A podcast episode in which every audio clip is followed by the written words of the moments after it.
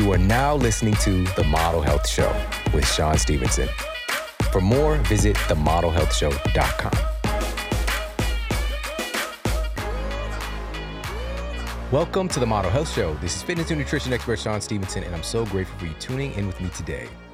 Listen, food is one of the most important and intricate things in our lives. You know, this is one of those things where we just can't get around it. It's something that we're going to interact with on a consistent basis. And funny enough, it can also provide a lot of complications, especially in our world today. You know, food has become kind of uh, uh the, the new frontier of problems. All right. Food has changed. And we haven't really discussed why that is. We haven't really taken a deep dive into what happened with food you know, because the way that we evolved, the food that we have access to today is very different. All right. And our guest wrote an incredible book. This book is going to blow your mind The Dorito Effect. All right. And I've got a funny little story personally about Doritos. All right. This is, of course, this is like a top snack food growing up. But listen, this is what I would do. All right. I go to 7 Eleven. You know, 7 Eleven is always there for you. Okay. It's always open. I go over to the chili and cheese pumps.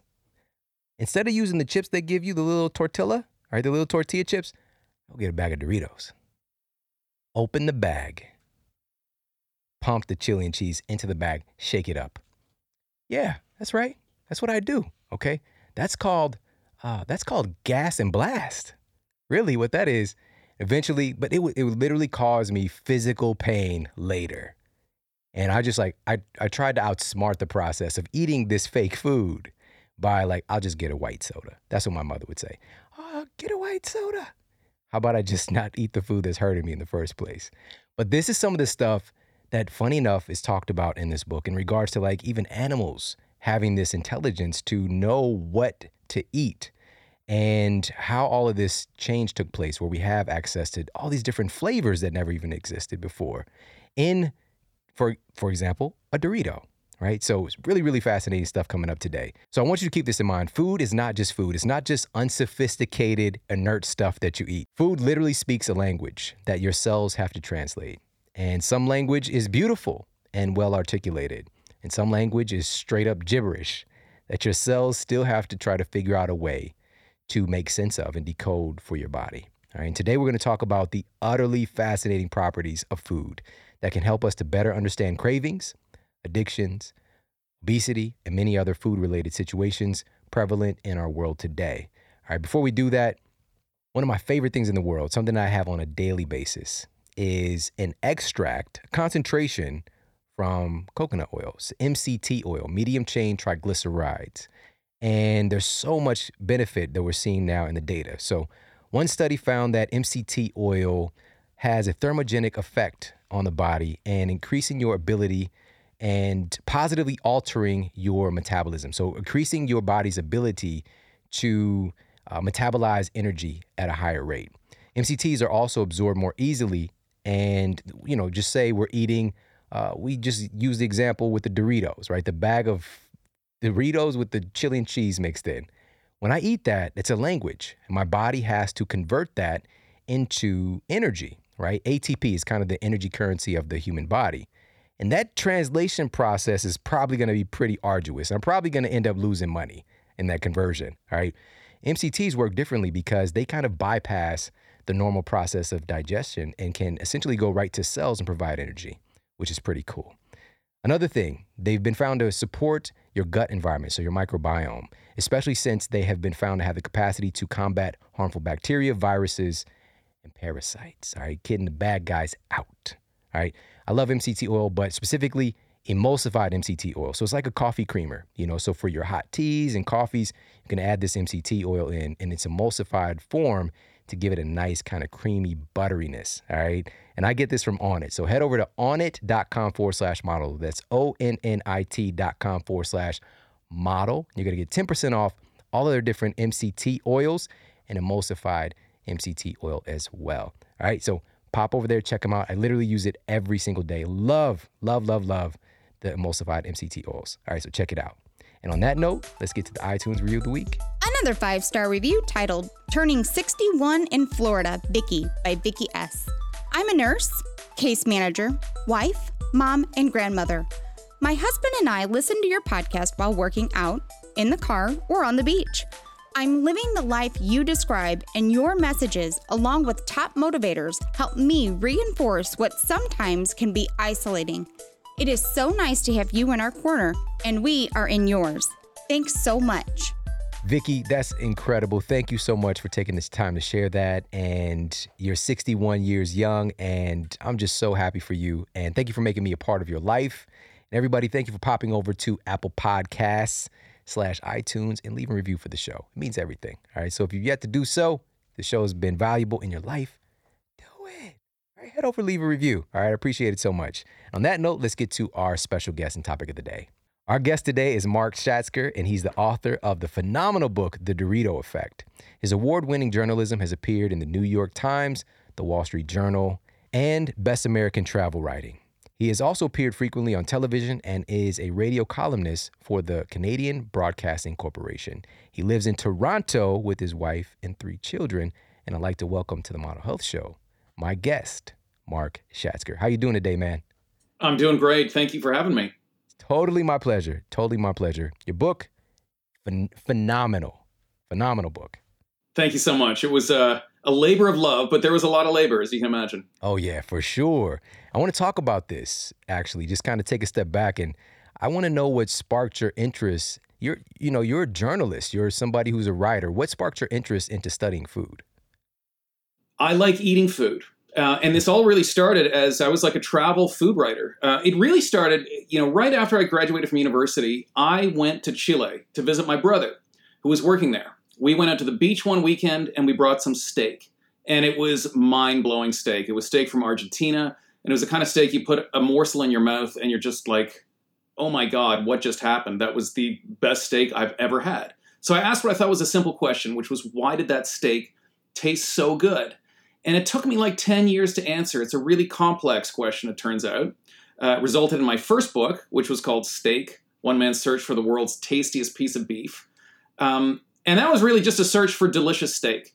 But then you start to ask these deeper questions like, what is deliciousness? And why does food taste good? Why, why, why do humans eat meat? Are we supposed to eat meat? Aren't we supposed to eat meat? If we're not supposed to, why does it taste so good? But then it even started to, I started to get interested in cattle themselves because I spent a lot of time with farmers and ranchers. And they would see things like I'd go and visit a ranch, and the rancher would say, Well, you know, those cows over there are mama cows, and they're over in the field with lots of legumes, clover and alfalfa, and they're eating that stuff because they're pregnant and they need the protein. But over in that field, those are steers, and they're laying on fat, so they're not so much interested in protein as carbs, and that's what they're going for. And you sort of scratch your head and you think, How do they know? They don't know what carbs are. They don't read Men's Health, uh, right. and yet somehow they're eating the food that they, you know, should be eating. Um, and that led me to this very interesting domain of science where they talk about things like flavor feedback and how animals are guided by an intuitive sense of what they need. But basically, those cows were eating what they were eating because that's what tasted good to them at the time. So, of course, this brings up another question, which is are we like that? Because we don't think we're like that. We tend to think that deliciousness is out to get us and we have to kind of resist that that food is fuel and that we can outsmart uh, you know all this kind of machinery uh, bodily machinery brain machinery uh, and and the possibility is we're getting it all radically wrong Yeah, man, this is super interesting stuff. And you kind of highlighted in the name of the book, The Dorito Effect, is fascinating in of, its, of itself. But this big shift took place around the time that the Dorito was invented. So, can you talk a little bit about that story, the, the kind of history of the Dorito? yeah so have you seen the show mad men you know that show Yeah. uh, advertisers on uh, madison and don draper exactly where there was a guy named arch west who could have walked off the set of that show. He was a madison avenue ad guy in the 1950s he worked on like jello pudding's account uh, campbell soups and he was invited to be the vp of sales and marketing for the frito company. So he moved his family to dallas and shortly after he got there the frito company merged with the lay's chip company became frito-lay company we've all heard of. So shortly after that, Arch West takes his family on a trip out to California. Um, really interesting little side story. He goes out for his favorite lunch one day, which is prime rib, and on his way out of the restaurant, he meets the guy who started McDonald's, and they have this conversation Um, what was the McDonald's guy's name? For some reason, I'm Kroc. blanking. He, Ray Kroc, exactly. Meets Ray Kroc. Ray Kroc compliments his daughter's beautiful golden hair. Uh, asks, have you ever eaten at my restaurant? Turns out Arch West hasn't even heard of it because McDonald's hasn't gotten to Dallas yet. So these two titans of the food industry have this interaction and basically talk about hair and then go their separate ways, never to talk again. Uh, but the real important moment on that trip came a little while later. Arch West was driving south to uh, San Diego and he passed what he called a little Mexican shack. And he was the kind of guy who just had to stop. So he pulls in there and he tastes for the first time a tortilla chip. And he's really taken by it. And he has this vision. He says, he thinks to himself, tortilla chips are going to be the next big thing for Frito Lay. So he goes back to Dallas. He springs this idea on the corporate brass. And they just sort of look at him funny and they say, why would we sell tortilla chips when we already sell Fritos, which are kind of the same thing, just more like a different shape happening? But Arch West is so convinced about the future of tortilla chips that he actually funnels discretionary funds to an offsite facility where he figures out how to make them. He comes up with a name, which in a very bastardized pidgin Spanish means little pieces of gold. And he repitches it. And he says, Gentlemen, I give you Doritos. And he gets the green light. And I know what you're thinking. This is the moment everything changed. America started gorging on junk food and we started getting bigger. But that's not when things changed because what happened next is really interesting. The original Doritos bombed. Nobody got them. In the Southwest, where there was like a, a Hispanic kind of Mexican cultural influence, people knew, yeah, tortilla chips, great. You can dip them in bean dip, dip them in salsa. But everyone else said, this snack tastes, sounds Mexican, but it doesn't taste Mexican. So Arch West has to go back in front of the people he had essentially lied to, the people who greenlit this snack that was failing, and they say, What are you going to do about Doritos? And this is when everything really did change because he said, Let's make them taste like taco. And one of his fellow executives started ribbing him and said, Our Yankee friend from the North doesn't know the difference between a thing and a flavor. And it was a really good comment because right up until about that time, different things had different flavors. Like if you wanted to experience the flavor of fried chicken, you had to eat fried chicken. And if you want to experience the flavor of cherry or the authentic flavor of strawberry, you had to eat those things. We had some fake flavors back then, like like really fake tasting strawberry chewing gum or really fake tasting strawberry ice cream. But flavors were really in the domain of nature up until that point. Mm. But Arch West knew that there was new technology which let you impose flavor on anything you wanted. For the first time in the history of our species, we could make a triangular piece of fried cornmeal have the, the zingy tang of a taco, the same savory depth. It doesn't taste exactly like a taco, but it tastes kind of like a taco. And you put one in your mouth and you want to keep eating. And just think about that for a moment because we're talking about something that on the surface we're all a little bit frightened of, right? Carbs, fat, salt. The original Doritos had all that stuff. Nobody wanted them. Then they dust on this sprinkling of flavor chemicals, and a snack that no one wants becomes a snack that people literally cannot stop eating. Hmm. So that really tightly illustrates the power of flavor technology to make us eat stuff. Man, that is so fascinating. So, what is what did they use? What was this technology that allowed uh, scientists to start to extract and understand these different flavors? a, a very important device called a gas chromatograph. And a gas chromatograph is really good at analyzing substances that exist in minute amounts. So, before the gas chromatograph, science knew an awful lot about food. We knew about vitamins, we knew about minerals, we knew about carbs, we knew about the omega 3s and the omega 6s. But we didn't know about flavor because flavor exists in food in tiny, tiny quantities. Like we're talking parts per million, parts per billion, even parts per trillion. Then in the mid 1950s, a device called the gas chromatograph is suddenly available. And what that does is it volatilizes the chemicals in food and it puts them through a coil. And in the coil, they kind of arrange into all their constituent parts. So they just start marching out the other end one by one. So you can split them all up and you can capture them, and then you can go analyze them using technology called mass spectronomy. And then you know what the flavor chemical is. And it's really easy to go, hey, why don't we just make these ourselves? And that's what happened. Right, man. When when reading your book, I started to realize all of the different flavors of because this is so fascinating if people get this there's a difference between a thing and a flavor you know and that just really struck me because we've become a culture that's just immersed in things that aren't actually supposed to taste like it does tasting like something else so what i mean by we've, that is we've never questioned it, right? We've we've Yeah. never thought orange Fanta tastes like an orange. Is it supposed to be that way? We've just we grew up with it, so it seems Right. normal. But it's it's it's actually really recent.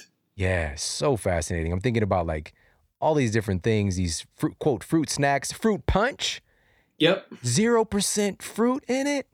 And Yeah. even the name itself, like what is a fruit punch? It's like a punch in the face. Like it's a punch in your mouth that you just can't even process. It's just it's so fascinating that this was like something that somebody came up with and it started around this time with this Dorito. Yeah. Exactly. Well, simultaneously, you also mentioned that because we're looking at this paradigm with food now, we have this increase in flavor with these things that are things that aren't necessarily supposed to have this particular flavor. But then we have natural foods that start to have a reduction in flavor. So let's talk about that. Why is that? exactly. happening? This is the other side of the flavor coin, and in some ways, even more alarming.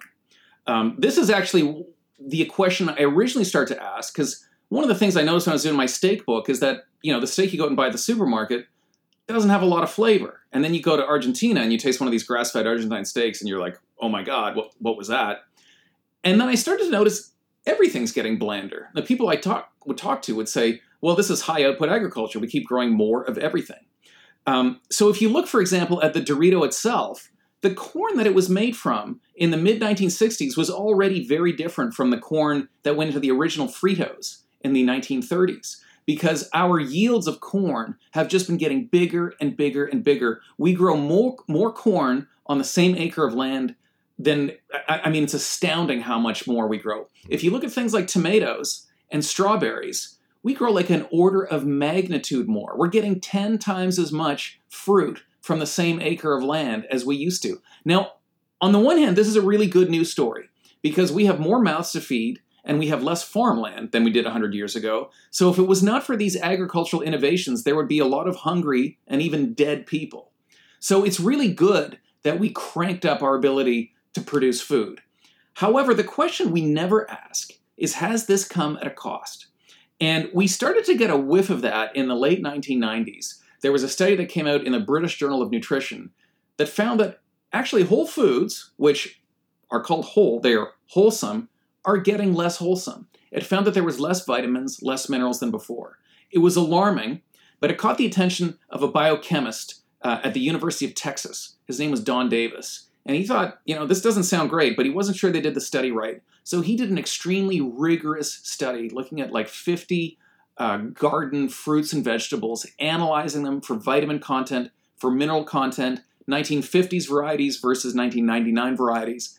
And what he found is that on average, there's an across the board decline. That these foods are, he calls it the dilution effect. There's just not as many vitamins and minerals in them as there used to be, which is alarming. I mean, on a very basic sense, these are whole foods. This is the stuff that's supposed to be good for you. It's getting less good for you. It seems intuitive, right?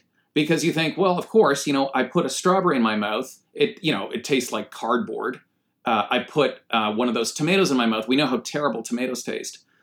But what the the really interesting link that I was looking for and wanted to forge, and and which brought me to an absolutely fascinating body of science, is the link between flavor and nutrition. Because this is something we never talk about. Because here's the thing all those vitamins that Don Davis was studying, they don't have any flavor. This is why nutritionists have avoided flavor from the get go because they don't taste like anything. Vitamin C is the only thing that has any flavor and it tastes a little bit sour. It's once I got into the animal science and oddly into the science of tomato flavor that the curtain was pulled back and I realized there is this absolutely fundamental connection between the flavor of the food that we eat and the nutritional content. Mm, man, that's exactly what I want to talk about today. And you you state in the book that essentially our food related problems are due to a large scale flavor disorder, right? We've got this simultaneously happening real natural foods, fruits and vegetables, their flavor is being reduced. So I want to talk about that first, the actual flavor them, itself. Um, you gave the example of chicken in the book. and also at the same time this increase in in processed food having so much more flavor that's just kind of you don't you you have no chance against it. These both of these things are happening at the same time and wonder why people aren't eating more whole natural foods. So let's talk a little bit about the flavor itself of natural foods being reduced. Yeah, so let's take the example of a tomato. Um, there was a guy who has been working on this for years at the University of Florida. His name is Harry Klee. And he was initially tasked in the late 80s by Monsanto to produce a genetically modified tomato because everybody in the tomato industry, everyone knew tomatoes taste really bland. What can we do about it? They all thought it was because tomatoes are picked green and then they're kind of like stored in a warehouse. And then when they want to send them to the supermarket, they just fog them with ethylene gas, which is like a, uh, a ripening hormone, turns the tomatoes red. You go to the supermarket, tomato looks red, you take it home, you slice it, and it tastes totally bland. They all thought if we can just slow down the ripening process, we can get the tomatoes to ripen halfway on the vine then we stick them in a box, ship, ship them to the supermarket, and then they kind of ripen along the way and they'll be ready to go and awesome. So that's what Harry Klee did. He developed one of the first GMO tomatoes, which was essentially programmed to ripen slowly. It worked. The tomato took like three weeks to ripen instead of a week, and it didn't taste any better. And at this point, Harry Klee decided he'd have had enough of industry. He got a job with the University of Florida and literally dedicated the rest of his life to trying to unravel the mystery of tomato flavor because it's a mystery we all know.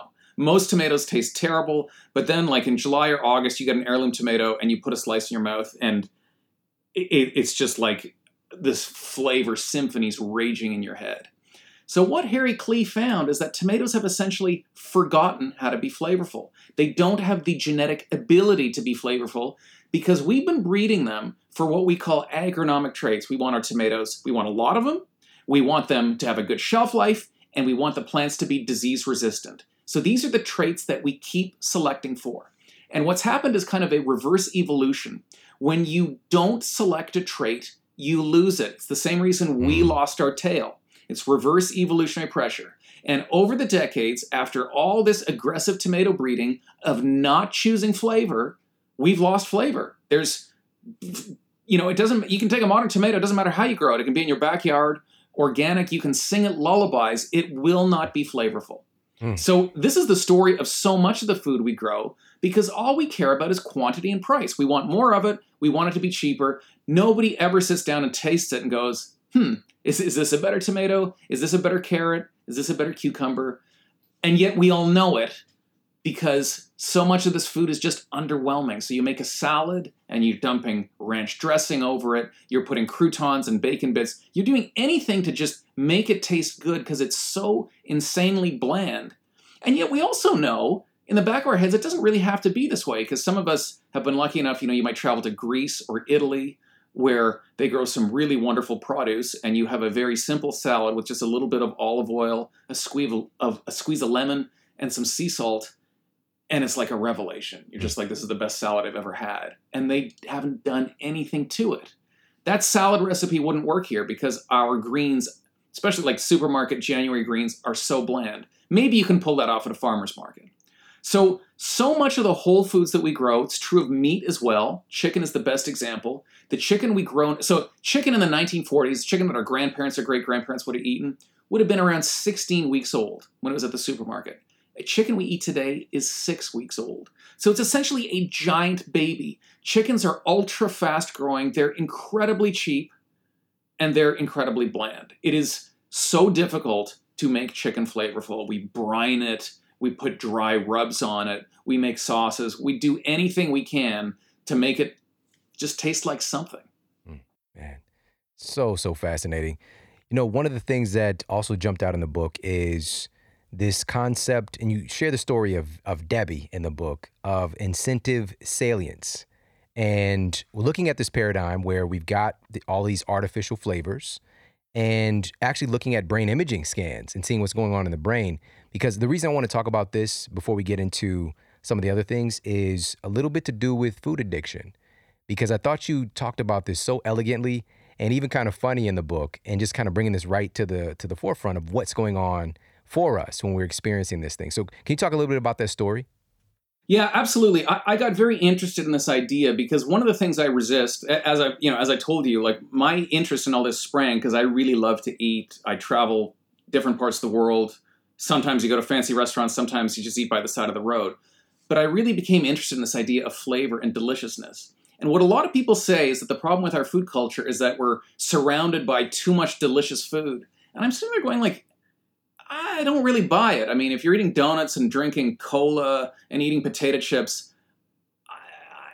it's like a pop song. It it gets you in the moment, but nobody would ever say this is really great, right? It's not like Beethoven's Fifth or you know something truly memorable. So I got interested in this idea of food addiction, and most people think, especially with you know the morbidly obese, they think that their problem is that they just like food too much and they don't have the good sense to stop you know, when you and I have the good sense to stop. But of course, that doesn't really make any sense because these people want to stop and they're they're in the grip of something they can't control. So when they look at uh, when they take people who have a let's say a problematic relationship with food, they have difficulty controlling what they eat, and they put them in a brain scanner. What they find is that if they show them, let's say, a picture of a milkshake, they experience this burst of desire for it that's just like off the charts. They'll see that picture of a milkshake and they'll want it a lot more than you or I will want it. But then they'll actually taste it and their enjoyment of it will be equal to what you or I might like or even below. So they're in this crazy relationship where their problem is that they want food a lot, but they don't actually like it anymore. They might even like it less. And I think that tells us something really interesting is that something that we've done with our food has really distorted our relationship with food. We're making food more craveable, but we're not actually making it taste any better. And I think we all know this to some degree when it comes to things like Doritos or potato chips. We've all been there. You go to a Super Bowl party and there's the big bowl, and you're like, no, I'm not going to have any. And then you're like, ah, maybe I'll have one. And you have one. And would you say that was the most delicious thing you ever ate in your life? Not, not a chance. But what you experience more than anything is just like your hands going back to the bowl. It's like you're you're trying to pull it back. There's this compulsive element. And that's this experience we've created is that we've made food in a way more compulsive, but not really that delicious. I think if you asked a lot of people what their most delicious food experiences would be, it wouldn't be that stuff. It would be like a pie that their grandmother made them, or or like a chicken that their mom roasted, or, or an incredible steak like the one I had in Argentina. Yeah. Or an amazing tomato, or a peach. Think of how good peaches are in the summer. You know, you bite into that thing and the juice is running down your chin. I mean, that's that's a food moment. Yeah, man, and it that's what life is too. You know, it's kind of like this is uh, you know, like music is a soundtrack to our lives. Food is as well, in a way, you know, and it speaks this language. And again, you just kind of detail in the book, and also specifically sweet foods speak a very strong language to not just humans, but a lot of other animals as well, but specifically for human physiology. So I want to talk about our hardwiring to desire sweet. I've talked. I did an episode when I put that in the show notes, the history of sugar, and we went back and literally looked at when it was extracted from sugar cane and how it kind of found its way into Europe and the whole story behind it. But then we got into present day because now we can test things and we can see we can give rats in a lab the opportunity to choose cocaine or artificial sweetener, and you see them get addicted to the artificial sweetener rather than rather than the cocaine. You know, it's so crazy to see this. What is it about sugar that makes us so kind of we're hardwired to eat it? Let's let's talk about that. Yeah, well, it's it, you know as soon as we come out, as soon as we're born, um, sugar makes us smile. Sugar's something we want. It's a source of energy. Um, and obviously, sugar has come under a lot of scrutiny in the last several years. Everybody's talking about it. I'm not in full agreement with because because here's what I would add it's actually not sugar that we want. It's sweet foods that have a sweet taste, but also something else. Right. And this is why I think the flavor industry is so interesting. Because if you look at all the sugary sodas in the supermarket, you think just imagine them in your in your brain, all the sugary sodas next to one another.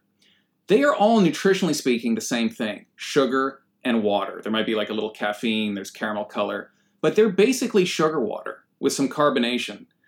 It's the flavor that makes them delicious. It's the flavor that makes Dr. Pepper taste different from ginger ale, taste different from Coca Cola, taste different from uh, Fanta, right? It's the flavoring. Would any of us drink those if not for the flavoring? I don't. I don't think anybody would. I, I've given my kids sugar water, and they're like, no thanks, it doesn't taste very good. It's the flavoring, it, it plays such a big role. So the sugar, you know, that's the macronutrient that's uh, implicated in things like insulin resistance and obesity.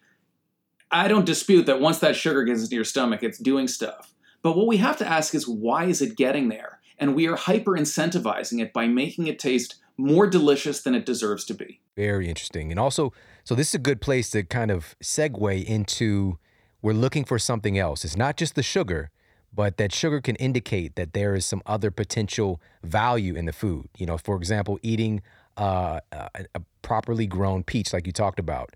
We're going to get some other things packaged into that. So let's shift gears and talk about how flavors can actually indicate potentially nutrition. Yes. So let's just think for a moment about flavor and how does flavor work? We rarely pause to think. We're all in search of deliciousness. We all want our dinner to be as delicious as possible. Even when you're in a diet, you run out and buy like the diet book that has, you know, 55 can't miss recipes. We all want food to be delicious. Well, what is this experience of deliciousness? It's two things.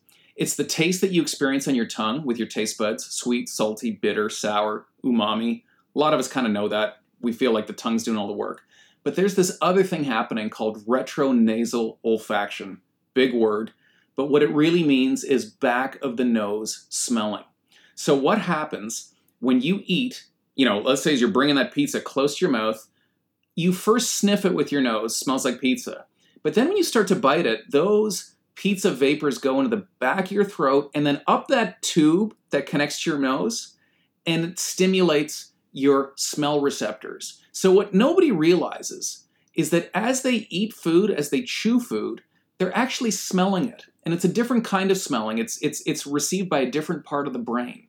And that's what gives food its nuance, its rich flavor, its character, maybe it makes the most sense to people once they realize that when they have a cold, food doesn't have any flavor. And it's because this retronasal olfaction has gotten shut off. So it turns out the DNA to make that equipment, it's the biggest chapter in the manual to make you. If you think of there's this your DNA is like this instruction manual. The biggest chapter is on how to make your nose. So obviously, it's there for a really important reason. What's it doing there? Why, why do we have this? Incre- it's a gas chromatograph, only it's way more sensitive and way faster than the ones the scientists use. So, why is it there? Well, I got in touch with a scientist at Utah State University named Fred Provenza, who has the most fascinating body of research that he's done on sheep and goats and he asked the same question what is flavor there for? And he would do these crazy experiments where he'd take two groups of sheep and he would make them deficient in something important. So, phosphorus is an example. Phosphorus is a mineral. If you don't get enough phosphorus, you're gonna die. It's essential. He would make these sheep deficient in phosphorus. They start doing crazy things. They start eating dirt. They start trying to drink the urine of sheep in the other pen that aren't deficient in phosphorus. They are like totally, totally desperate. And then one day, he takes one of these groups of sheep and he puts a what he calls a, a ruminal infusion. So he sticks a tube down their throat and he blasts in some phosphorus. And at the same time, they eat this feed that tastes like coconut. And then the next day, he puts some water in their stomach and he gives them feed that tastes like maple. And then so they there's this association going on. The phosphorus itself doesn't taste like coconut, but it's associated with the flavor of coconut. And then after a bunch of days of doing this, these sheep, uh, he makes them deficient again. And what do they do? They go, I want to eat the coconut feed. It's like they've realized this is where the phosphorus is. Now, what a lot of people say is, oh, but how do we know that sheep just don't like the flavor of coconut? Well, he took that other group of sheep and he reversed it, and he paired the phosphorus with maple. And those sheep would go, hey, I want to eat maple when I'm phosphorus deficient. I don't want to eat coconut. So that's what I was talking about earlier about flavor feedback. This is why we have this elaborate, amazing chemical sensing apparatus right in the middle of our face that is taking chemical readings of the food that we're eating all the time. Because f- the flavor of food is a guide to the nutrition that's in it. Now for the big question, right? Maybe sheep do that, maybe like who knows nature's a different place can humans do that Well, it turns out the history books are pretty revealing. I started to look at the history of British sailors who would get scurvy because I wondered, you know, when British sailors got scurvy, would they sit around craving oranges? Makes sense, right? You'd think that would be a good thing to do. Well, I talked to a plant scientist and he said, no, of course not. And I said, well, how do we know? And he said, well, if they did do that, we'd know about it. And I thought, man, he's hmm. probably right, but I better check anyway. It turns out they did. Scurvy is the most, I mean, it was a devastating disease. Uh, their, their gums would swell up, their hair would fall out, wounds that had been healed for 50 years would open up and start bleeding again. It was awful, but it was characterized by something they called scorbutic nostalgia. So it just wasn't a physical ailment, it was a mental one. And one of the symptoms of scorbutic nostalgia was just an overpowering craving for fruits and vegetables. They would look into the ocean as they sailed over a coral reef and they'd see all the coral reef heads, and in their minds, those would transform into cabbages because they were craving foods that had vitamin C. Mm. There's a, a chaplain who recorded a ship, it was, you know, out adrift in the Pacific for weeks like they were throwing 20 dead bodies overboard a day. So many people were dying of scurvy. They finally hobble into this island called Juan Fernandez, the middle of the Pacific.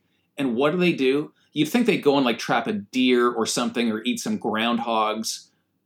They start eating moss. They start ripping wild turnips out of the ground and they wrote about how delicious they tasted. Hmm. So for them, there really looks like there was this intuitive knowledge of I want to eat the food that I need. Even more interestingly is that tomato scientist I told you about earlier, Harry Klee. One of the things he did was map out, he figured out what the flavors are in tomatoes that we like. Turns out there's about 26 of these flavor compounds that really drive our liking of tomatoes. So Harry has this idea that, hey, if I can figure out how the tomato makes flavor, then I can start to target those genes and breed for a more flavorful tomato. Well, when he traces back the metabolic pathway that a tomato uses to make flavor, what does he find? All 26 of those flavor compounds are synthesized from an essential nutrient carotenoids, omega 3s, vitamins. So it's like the flavor of a tomato is a big chemical sign saying there's good stuff inside here. Wow. That's so, so powerful. So, food with flavors. So, flavors are really essentially like labels. They're like labels indicating uh, what you're going to get. And we've kind of distorted it by creating all these artificial flavors, but it's still a guide for us. And well, and think of how beautifully this worked in nature because we we lived, you know, before we developed the gas chromatograph, when we lived in a in a more natural setting, we had this major problem because we needed fuel, we needed carbs, we needed fat, but we also needed all these micronutrients. And, and you just can't go pick these things off a shelf in nature. Any food you eat will have all of these things in varying amounts. So our brains over, you know, millions and millions of years of evolution had to get good at figuring out. And it was a, a system that worked brilliantly for so long. We would not be here, obviously, if we were incapable of feeding ourselves.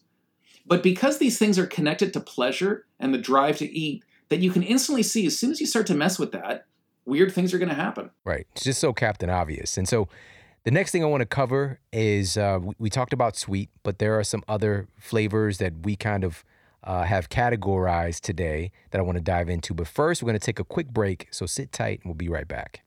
Don't sleep on sleep. Today, there is a big revolution happening to improve our sleep quality because we're understanding finally just how much our sleep quality impacts our physical performance, our brain function, and literally impacts our body composition.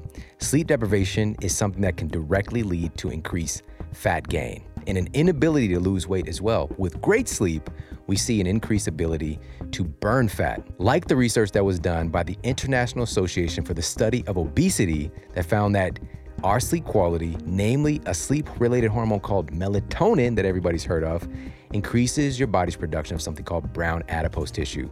This is a type of fat that actually burns fat. And the reason that it's brown versus the white adipose tissue is brown adipose tissue has a lot more mitochondria.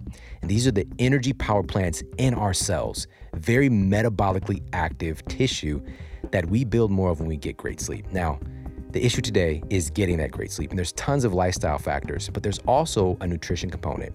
And there's a study that was published in the journal Pharmacology, Biochemistry, and Behavior that found that the renowned medicinal mushroom reishi was able to, number one, significantly decrease sleep latency. This means you fall asleep faster when you have reishi. They also found that this increased overall sleep time for study participants, and they found that this increased the sleep efficiency by improving the non REM deep sleep and improving our light REM sleep as well. This comprehensive approach to improving sleep. It's not pounding our sleep into submission what we see with conventional drugs and things of that nature, where it's kind of like pseudo sleep. This is actually improving your sleep quality, your sleep efficiency by utilizing Reishi. Now, the only Reishi that I use is from Four Sigmatic because it's dual extracted, where they're doing an alcohol extract and a hot water extract. So they're actually extracting all of the nutrients from the mushroom that you think you're getting with Company X. All right, you're actually getting those compounds with the hot water extract, you're getting the beta glucan related compounds. And then with the alcohol extract, you're getting more of the hormonal compounds. And I think these are really important for sleep, like the terpenes and things in that category, and so much more. So make sure to use foursigmatic.com forward slash model to get your hands on this and so much more. So that's F O U R S I G M A T I C dot com forward slash model. You get 15% off their Reishi elixir and all of their medicinal mushroom elixirs, coffees, hot cocos, and so much more. I love Four Sigmatic. I literally have them every single day, one of their different products. Today I had my Lion's Mane coffee mix. So, so good. And it has all of these benefits as well. If you're still drinking standard coffee, what are you doing? You need to get these benefits from the Four Sigmatic coffee mixes. Now, head over and check them out ASAP because these are absolutely game changing. The coffee mix, great for in the morning. Reishi, great for in the evening and winding down. And they've got all of this research to back it up. And this is what it's all about: is having more education so that we're executing on the things that really do work, that have a clinically proven benefit, and we can actually enjoy ourselves and have a good time along the way. And again, that's foursigmatic.com forward slash model for 15% off everything. And now back to the show. All right, we are back and we're talking to the author of The Dorito Effect, Mark Schatzker. And this is just, I've said fascinating probably 10 times already. Super fascinating and just looking at what's really going on behind the scenes with flavor. And as I said before the break, flavors are like labels. And this is one of the things he really makes a clear case for in the book. So you mentioned uh, umami, right? So we've got sweet, we've got salty, sour. Let's talk about what that is. So, can you describe for everybody what it is and how does this play into our desires for flavor? So, umami is a Japanese word that gets variously translated as, you know, savoriness or deliciousness. It is the if you think of something like soy sauce, soy sauce tastes salty, but it also has this deeper, rounder, richer flavor. That's umami. And uh, it's something that we weren't aware of for a long time. They got onto it in Asia before we did that's not to say it wasn't our food. It's just not something we knew about. There's a lot of umami, for example, in Parmesan cheese. Um, umami, it is believed, is is there. The reason we like it is because it's an indicator of protein. So, uh, protein is something we need. Protein is an enormously important building block for our bodies. So, umami is particularly interesting because it's also one of the things we put in in those Doritos. Because you put umami on a tortilla chip, and it suddenly has that captivating depth, that savoriness. You add some flavors, some tangy flavors, and all of a sudden, you've got something that tastes pretty good. So this is something also MSG, right? Monosodium yes, glutamate. M- MSG is the same thing. Now everybody says there's a lot of conspiracy theories about MSG that it causes cancer or that it's like a brain toxin. And then there's a lot of pushback on that that says it's perfectly natural. MSG is found in all sorts of foods. It is found in all sorts of foods. But here, the point I would make is what's unnatural about it is turning it into a powder that you can then just start throwing on all sorts of junk food to make it more delicious. Because eating really is our number one problem. It's gotten to the point that eating has become essentially toxic because so many of us are eating so much. So that's where I would raise the alarm. All these things I'm talking about are natural chemicals. All these flavors that we're talking about are natural chemicals, but we're using them in unnatural ways. Mm. Can you talk about your experience? This was uh, at Green Canyon Ecology Center, and there was a substance that you tasted there. Is it a uh, sucrum? Sucram. Yeah, Sucram. sucram. Sucram is what's called a palatant. It's something they put in pig feed to make pigs eat more feed because because farmers really want so this is where livestock becomes interesting. Farmers want their animals to essentially be the opposite of what we want for humans. We want humans to live long and be lean. Farmers want their critters to grow as fast as possible, to be fat, and to kill them as young as possible because that's where they make the money. It's they're not evil people, but th- this is what the market demands, and that's what they do. Well, if you can twig onto any little trick as a farmer that'll get your critters to eat faster, you'll do it.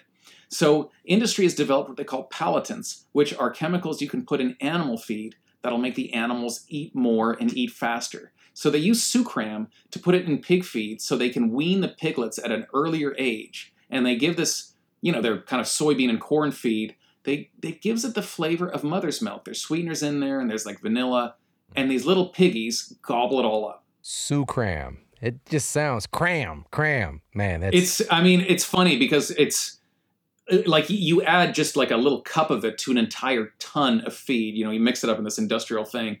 Uh, we had some, I was at uh, Utah State, and there was a little pinhole uh, hole in the bag, and this uh, the sucre. Then we were just like, all, of a sudden we're like, what's going on? It, everything smells so sweet, and it, it was just like a, the tiniest amount just absolutely overwhelmed us. That's how powerful this stuff is. Man, that's crazy, crazy. And it's a lot of folks, we just don't have any idea about that. You know, just the smallest amount can just become overwhelming to our senses, you know? And yeah, so, well, you put it in your mouth and it tastes good. yeah. and it's and it's in it, you know we've been talking an awful lot about junk food things like you know candy obviously uses flavor. There's no fruit in a fruit flavored candy uh, sodas. But a lot of this is in what we think of as being real food. If you look at i got kids so so one of the things that parents really love to buy for their kids are those little yogurt sticks. Right, you know it's like a tube of yogurt. There's like pictures of fruit all over those things you look at that thing you're like oh there's going to be like strawberries and blackberries and raspberries in there there is no fruit in some of the, those things there's just coloring, flavoring, and sugar. And yet it tastes like fruit. Nobody would ever know otherwise. That is so crazy. It reminds me of the snack pack. When I was a kid, you get the pudding. Yeah. Shabadoo, give me the snack pack. Man, this is nuts, man. And, and it's just, again, it's not really real food. And I'm thinking about the display and the marketing. And some of this stuff, it just really kind of seems unethical because the, the average person is not going to consider. Like, I remember when I realized that something said 0% fruit, you know, and I was getting a Hawaiian punch, for example. I would get it for years and I thought, oh, like I'm getting fruit juice. And it just, it clicked. It took like several years of drinking this stuff before I realized. So it's crazy, crazy stuff. So let's talk a little bit about, so going back and looking at this kind of olf- olfactory sense, when you said earlier about when you might have a cold and you're eating food and how it tastes different, I want folks to really think about that and just how much our sense of smell plays a role in our ability to distinguish these different foods and the value there might be in it, right? You know, I see people in their head uh, in the studio here shaking their heads. This is so fascinating. But with that said, babies, right? Babies, you have some, because if we were left to our own devices, could we figure this stuff out? Without all of the stuff we've been hit with. And you have a study in here, Clara Davis study, and you showed in in your book how babies can naturally kind of start picking the foods that they actually need. Can you talk about that? Yeah, Clara Davis, what a fascinating woman. So, this was in the late 1920s. And this was at a particularly interesting time because science was just starting to figure out what the essential vitamins were. And of course, no sooner do we figure out what the vitamins are, then panic sets in, and everyone's like, I'm not getting enough vitamins. And there's this real concern that babies and picky eaters aren't getting enough vitamins. It got to the point where pediatricians would, would tell mothers to starve their children until they eat their broccoli. Mm. Um, That was kind of, why- by the way, I've I've experienced that. Like, you've been there. sit Yeah. there, you're gonna eat it. Yeah. We're still in therapy, aren't we? um, so Clara Davis decided to test this. She thought, what what is a baby's intuitive sense? If you just leave a baby up to its own devices, what's it actually going to eat?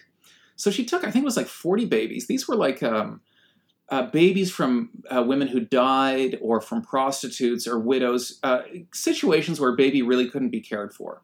And they were raised in a hospital setting. And every day they were given a choice of food. It was just presented as a choice. There was no you should eat this, you shouldn't eat that. There was salt, but uh, you know there wasn't salt on anything. They could do that themselves. and she just wanted to see what their choices would be. You know, and did they did they only go for the oatmeal and the bananas and the orange juice, for example? What she found is that these babies did an extraordinarily good job of feeding themselves. They had some bizarre meals, like they would have like orange juice and liver for dinner, for example, but they did a really good job. Um, they came in sick and undernourished, and by the end of the study, one of her colleagues commented on what a fine looking group of children this was. And perhaps the most interesting case in that experiment was a baby who came in with rickets, which is a deficiency um, of vitamin oh god, I'm vitamin, uh, vitamin E, vitamin D. Yeah. And this baby was sick.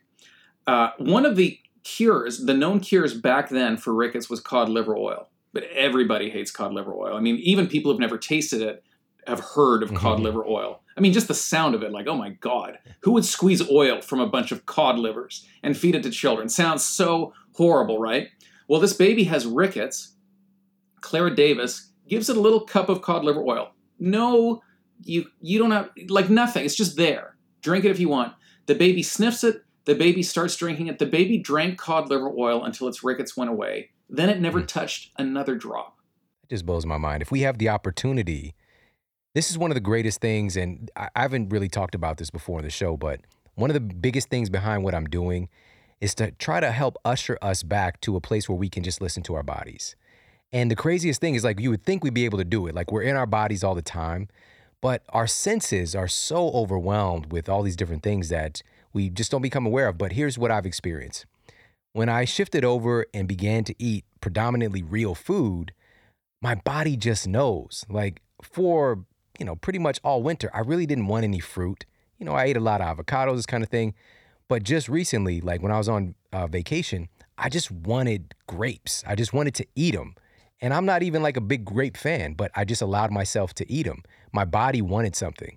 Sometimes I might get a meal and I got a plate and this um, the the entree looks fantastic, but I just want to eat the vegetables. Like, and I just allow my body to eat the thing that it really wants. A lot of the time, but you know, with humans and with our structure and we got families, there's a lot of different things where we're gonna have things that are kind of set in stone of what you're gonna eat. But the more that we can kind of get back to that place and reset our palate, which is what I want to talk about next. Like, what are you got three rules of flavor? So first of all, let's talk about those, and then let's talk about what are some of the things that we can do to help to to take back control of our flavor system. Okay, so what I want the, the simple take home message from all this is that the one thing we all know this, but we all pretend it's not true. We are flavor craving creatures. We love the taste of food. We love it at least three times a day. You're not going to get rid of that. Only the most strong willed among us can deny themselves the pleasure of food. The rest of us are in its grip, and for a reason. Because this is the second rule. In nature, there is an intimate connection between flavor and nutrition. The flavors that we crave, the flavors that bring us delight, bring us more than delight. They bring us the nutrients that we need. We know that flavor can build food. You take something like a peach that can be incredibly delicious that isn't chock full of calories. You you just couldn't eat a basket of peaches the way you could, you know, basket of, like a whole, you know, bucket of junk food.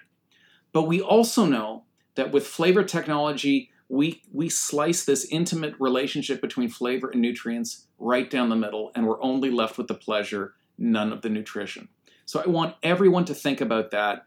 And then you think, well, what do we do to try and fix things? It's very simple. You avoid the stuff that's been engineered to be delicious you do that by looking at the ingredient label, and if you see the words artificial flavors or natural flavors, you just need to know somebody in a lab sat there and tried to figure out how to make this as delicious as possible.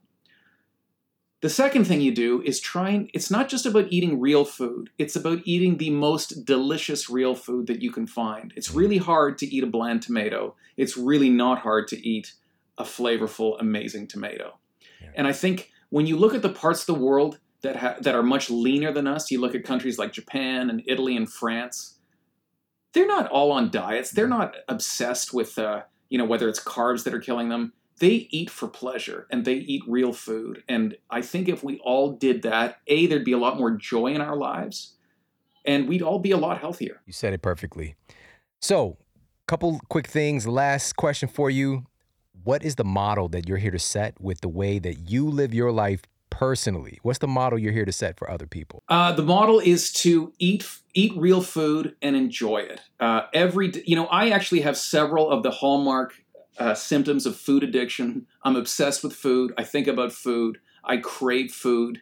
I travel to strange places to eat food.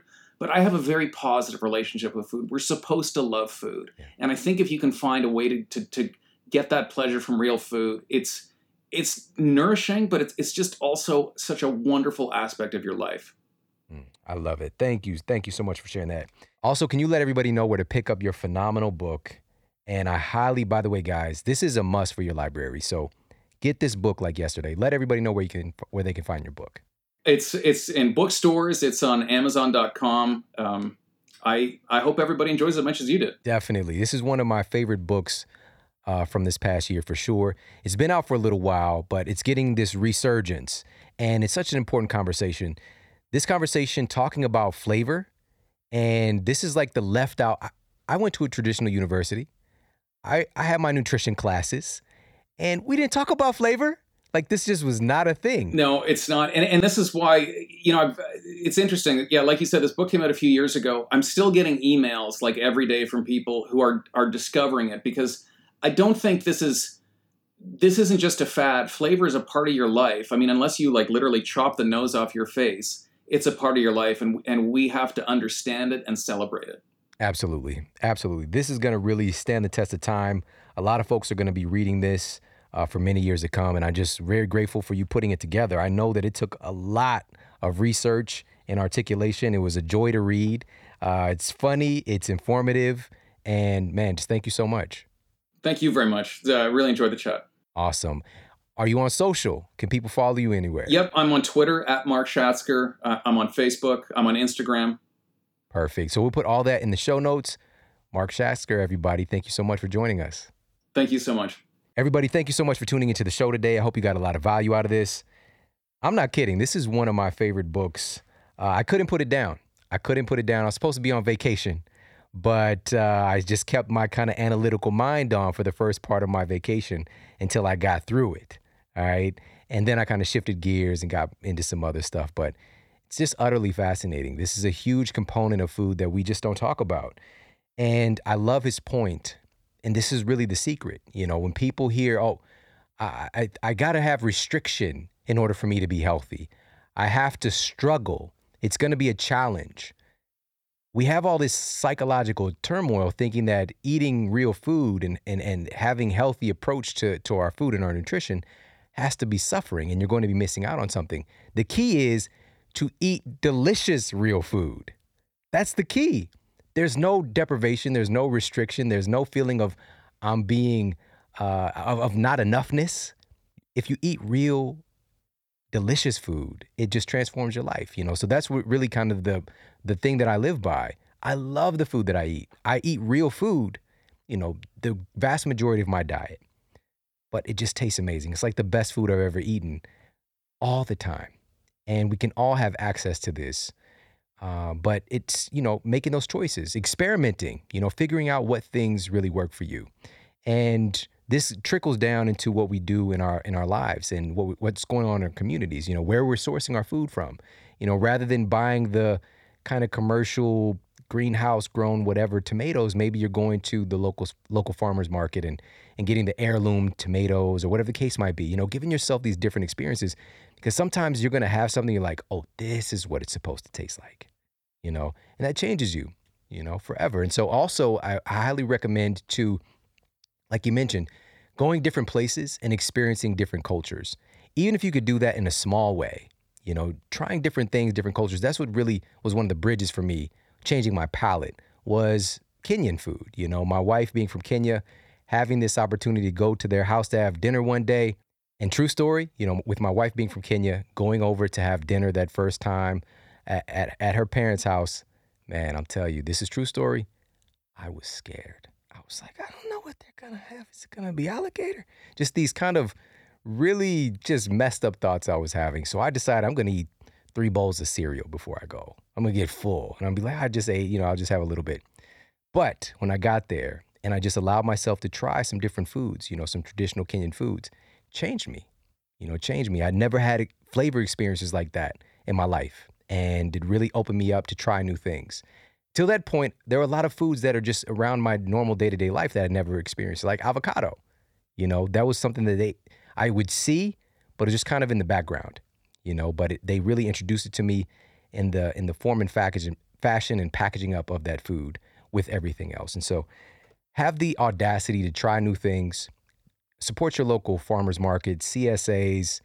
You know, uh, try this the same food, but try different versions of it. You know, go for those heirloom varieties so that you can get more connected to this process. All right. One other thing that he talked about is the, the opposite is something that's preached. And I really want to help us to get over this is believing that this concept, and I, and I heard him say this and mention this in his work as well. If it tastes good, spit it out. This idea that food isn't supposed to taste good, that we have this battle going on, w- waging a war against food and deliciousness, I think is very counterproductive. And the more that we can embrace the fact that food is supposed to taste good, but now we're going to shift over and we're going to eat real delicious foods. It's really going to guide us in having the health and the the vitality and the the physical uh, fitness that we really want. All right, so we all have that opportunity, and I'm so grateful you tuning into this episode today. If you got a lot of value out of this, make sure to share it out with your friends on social media, family. Tag me, of course, and make sure to pick up the Dorito Effect. All right, it's an amazing book. It's really going to help to open up your mind to that flavor flav. All right, so check it out. All right, I appreciate you so much. We've got some incredible guests coming up, incredible show topics. So make sure to stay tuned. Take care. Have an amazing day, and I'll talk with you soon. And for more after the show, make sure to head over to themodelhealthshow.com. That's where you can find all of the show notes. You can find transcriptions, videos for each episode. And if you got a comment, you can leave me a comment there as well. And please make sure to head over to iTunes and leave us a rating to let everybody know that the show is awesome. And I appreciate that so much. And take care. I promise to keep giving you more powerful, empowering, great content to help you transform your life. Thanks for tuning in.